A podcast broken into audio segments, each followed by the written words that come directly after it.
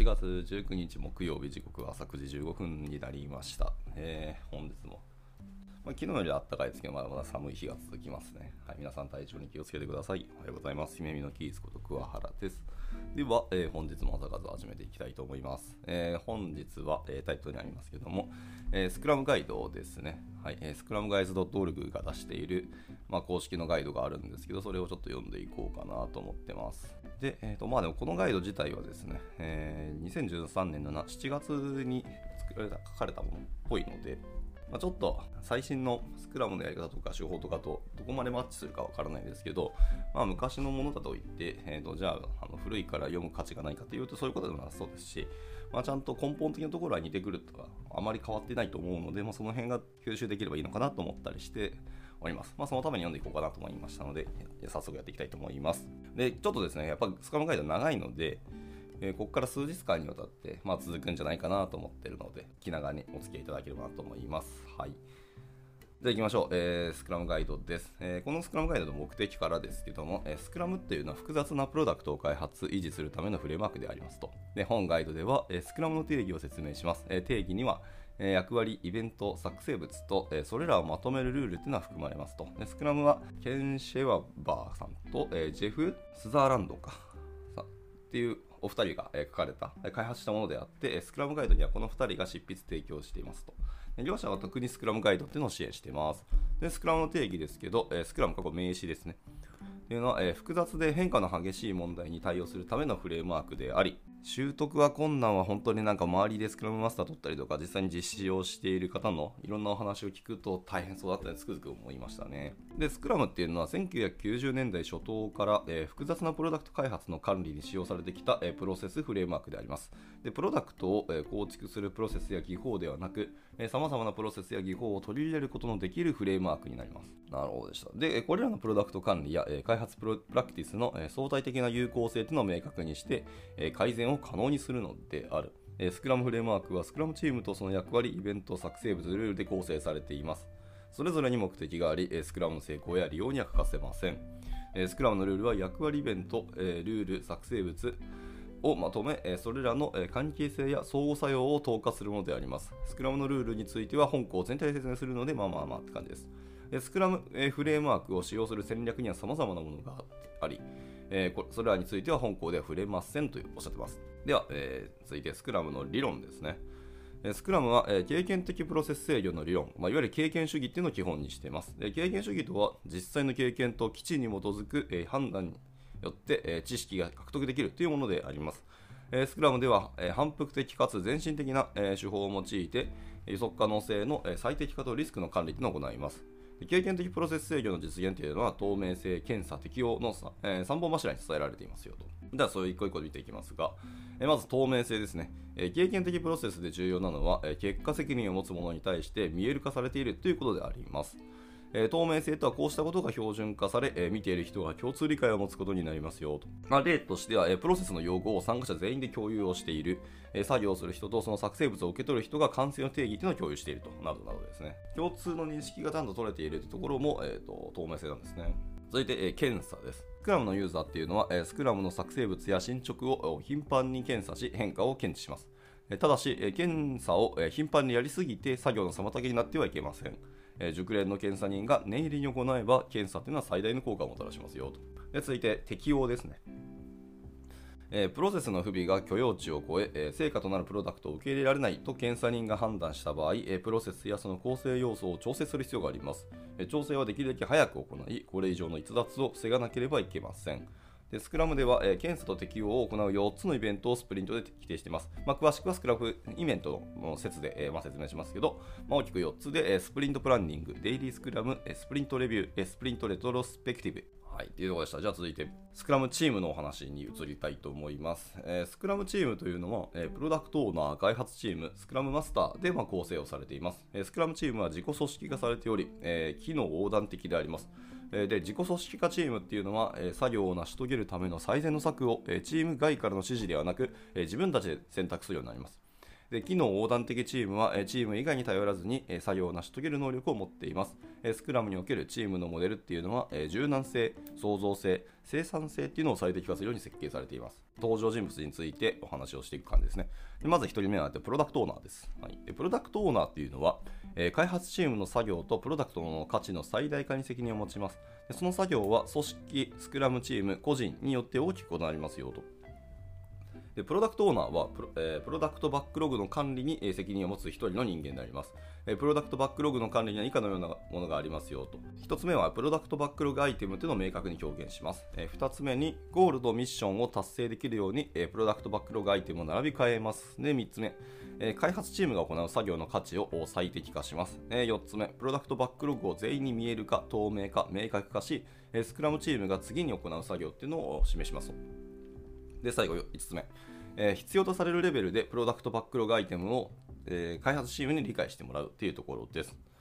えー、上記の作業っていうのはプロダクトオーナーが行う場合もあれば、え、開発チームが行う場合も実はありますよと。で、いずれの場合も、え、最終的な責任はただプロダクトオーナーが持ちます。で、プロダクトオーナーというのは1人の人間であり、え、委員会ではありません。え、委員会の要求をプロダクトバックログに、え、反映することももちろんあるでしょうけど、え、プロダクトバックログアイテムの、え、優先順位の変更についてはプロダクトオーナーと相談しなければなりません。でプロダクトオーナーをうまく機能させるには、え組織全体でプロダクトオーナーの意見を尊重しなければいけません。プロダクトオーナーの決定は、プロダクトバックログの内容や並び順という形で見える化されています。開発チームに作業を依頼できるのはプロダクトオーナーだけになります。で開発チーム、プロダクトオーナー以外から、え、作業依頼を受け付けてはいけませんというところですね。はい、ここ結構ポイントですよね。介入できるというか、そういうお互いのやり取りのところですね。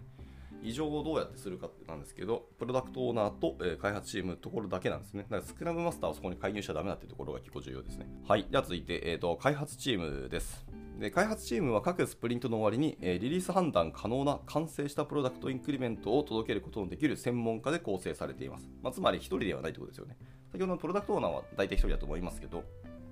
開発チームは複数人でやるという、まあ、名前の通りチームですからね。で、開発チームというのは自分たちの作業を、構成、管理します。でそのことは、組織からも認められていますと。でその相乗効果によって、開発チーム全体の効率と、効果っていうのが最適化されます。で開発チームには以下のような特徴がありますよと。はい、えー、こっちも5つありますね。1つ目、自己組織化されている、プロダクトバックログを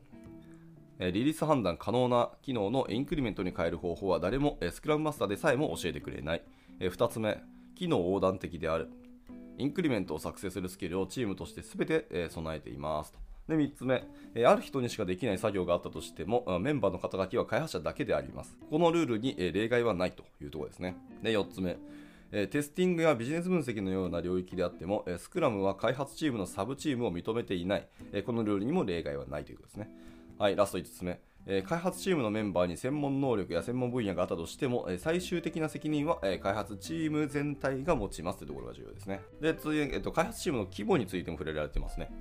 はいえーと、開発チームに最適な人数っていうのは、え、小回りが利く程度に少なく、1つのスプリントで重要な作業が成し遂げられる程度に多い人数であります。で開発チームのメンバーが3人未満の場合は、えー、総合作用がちょっと少なく、生産性の向上に実はつながらないんじゃないかなというふうにおっしゃってます。でまた、え開発チームの規模が小さいと、えスキル不足が原因でリリース判断可能なインクリメントを届けられない可能性もあります、えメンバーが9人を超えた場合は調整の機会が多くなってしまいます。ああそうね。でまたチームの規模が大きいと、え、ま、経験的プロセスの管理というのは複雑になってしまいますと。でスプリントバックログの作業に携わらないのであれば、えプロダクトオーナーとスクラムマスターをこの人数に含めませんというところですね。では続いて登場人物ラストですね、スクラムマスターです。あでスクラムマスターは、えー、スクラムの理解と責任に責任、えー、成立に責任を持ちます。えー、そのためにスクラムマスターは、え、スクラムチームにスクラムの理論、プラクティスルールを守ってもらうようにします。え、スクラムマスターはスクラムチームの、え、サーバントリーダーである、まあ、役中、メンバーが、え成果を上げるために、まあ、支援や奉仕をするリーダーのことですね。はいまあ、いわゆるサーバント、まあ、奴隷っていう意味なんですけど、まあ、言いなりになるっていう意味ではないです。ちゃんとサーバントリーダーというところが重要ですね。で、スクラムマスターっていうのは、スクラムチームとやり取りをするときに役に立つこと、立たないことっていうのをスクラムチームの外部の人たちに理解をしてもらいます。スクラムマスターはこうしたやり取りに変化をもたらすことで、スクラムチームの作る価値を最大化しますよと。でスクラムマスターはプロダクトオーナーを支援するというところが次のセクションですね。スクラムマスターっていうのは、さまざまな形で、えー、プロダクトオーナーを支援しています、えー、効果的なプロダクトバックログの管理方法っていうのを探すとか、まあ、明確で簡潔なプロダクトバックログアイテムの必要性について、スクラムチームについても、えー、理解してもらうと。で経験主義における、えー、プロダクトプランニングについて理解する、えー、価値を最大化するためにプロダクトバックログを調整する方法を知っている、アジャイルを理解、実践している、えー、必要に応じてスクラムイベントをファシリテートするというところですね。続きまして、え、スクラムマスターは開発チームを支援するというところですね。はい、スクラムマスターは本当にとにかく支援、支援というところですね。えー、じゃあどんな形ですかっていう形ですけど、えー、まあ、もちろん様々な形があるんですが、今回5つですね。はい、えー、1つ目、え、自己組織化、機能横断的な開発チームをコーチします。え2つ目、開発チームが価値の高いプロダクトを作れるように支援します。え3つ目、開発チームの進捗を妨げるものを排除します。4つ目、必要に応じてスクラムイベントをファシリテートします。5つ目、スクラムがまだ完全に適用を理解されていない組織環境で開発チームをコーチしますと。ここは結構重要な、3つ目のところの開発チームの進捗を妨げるものを排除するというところですね。ここいわゆるあのファイアウォール的な役割もあのスクラムマスターはしてくれるはずだとか役割だと思っていて僕は。まあ、ファイアウォールっていうとちょちょっと語弊あると思います。はい。何でもかんでも弾く意味ではないですからね。っていうありますけど、でも妨げになるものがどんどんあるんだったらそこはマスター、スクラムマスターの方が排除しに行くってことですね。プロダクトオーナーではなくてスクラムマスターがここをやるっていうのが僕はポイントだなと思いました。では続いて、スクラムマスターは組織も支援しますよということでした。はい。こちらも様々な形がありますが、今回も5つですね。はい、えー、5つ目です。えー、1つ目ですけど、えー、1つ目は組織へのスクラムの導入を指導、コーチします。えー、2つ目に組織へのスクラムの導入方法を計画します。え、3つ目にスクラムや経験的プロダクト開発を社員や関係者に、え、理解、実施してもらいます。え、4つ目、スクラムチームの生産性を高めるような変化を促します。ラスト5つ目、他のスクラムマスターと一緒に、え、組織におけるスクラム導入の、え、効果を高めるとしますと。はい。まあ、こういうような支援をしていきます。とにかく、スクラムマスターっていうのは、えー、この開発の現場、プロジェクトにおけるどんどんどんどん支援をしていくポジションであるというところが、えポイントっぽいですね。これを読む限りは。はい。では、続いていきましょう。スクラムイベントっていうところですね。はいまあ、あの冒頭に出てきました、まあ、いろんな名前がありましたけど、その説明がここで入ってくるんだろうと思います。えー、スクラムで規定されたイベントは、まあ、規則性を作り出し、スクラムで定義されていないミーティングの必要性を最小化します。す、べ、てのイベントは、えー、時間に上限のあるタイムボックス化されたイベントになります。でスプリントを、スプリントを開始すると、その期間は固定化され、えー、増減することはできません。スプリント以外のイベントについては、目的が達成された時に終了することもあります。でプロセスで無駄なことをせずに、必要な分だけ時間を使うためになりますよとで。スプリント以外のスクラムイベントっていうのは何かを検査、適用するための公式の機会であります。スプリントはその他のイベントの入れ物になりますよと。でこれらのイベントは、必要な透明性や検査が実現できるように設計されています。これらのイベントがなければ透明性は低下し、えー、検査適用の多くの機会っていうのを失ってしまいますよということですね。で、えー、と1つ目、スプリントから説明が入りますね。えー、スクラムの中心はもちろんスプリントになります。でこれは完成した利用可能な、えー、リリース判断可能なプロダクトインクリメントを作るための、えー、1ヶ月以下のタイムボックスになります。でスプリントは、えー、開発作業を行ううち、え、連続した期間になりますよと。スプリントが終了すると、また新しいスプリントが開始されます。で、スプリントは、スプリントプランニング、デイリースクラム、開発作業、スプリントレビュー、スプリントレトロスペクティブで、まあ、構成されます。で、スプリントで以下のようなことを行いますよと。えー、まず、スプリントゴールに悪影響を及ぼすような変更を加えない。えー、2つ目に、品質目標を下げない。え、3つ目に、え、学習が進むにつれて、スコープが明確化され、プロダクトオーナーと開発チームの交渉というのが必要になる可能性がありますと。まあまあ、ありますね。で、スプリントは1ヶ月以内のプロジェクトと考えることができます。プロジェクトと同様に、スプリントは何かを成し遂げるために使うものでありますよと。で、スプリントには、開発者対象の定義、開発のための設計や柔軟な計画、開発作業、成果となるプロダクトが含まれますよと。スプリントの期間というのは1ヶ月以内に制限されています。スプリントが長すぎると、開発対象の定義が変更されたり、複雑になったり、まあ、リスクが増大したりする可能性がありますよと。でゴールに対する進捗を少なくとも1ヶ月ごとに検査適用することで予測可能性が高まるのであります。またリスクも1ヶ月分のコストに収まるようになりますよと。期間を定めるというのは、そのリスクもその期間分しかな、期間分に収めることができるというのは確かにいい観点だなと思いましたね。続いて、えー、スプリントの中止ですね。まあ、先ほどはスプリントそのものの話だったので、次はスプリントを中止する時の話が出てくるそうです。えー、スプリントはタイムボックスの終了前に中止できます。えー、スプリントを中止する権限があるのはプロダクトオーナーだけになります。この時に、え関係者、開発チーム、スクラムマスターの意見を参考にすることももちろんありますよと。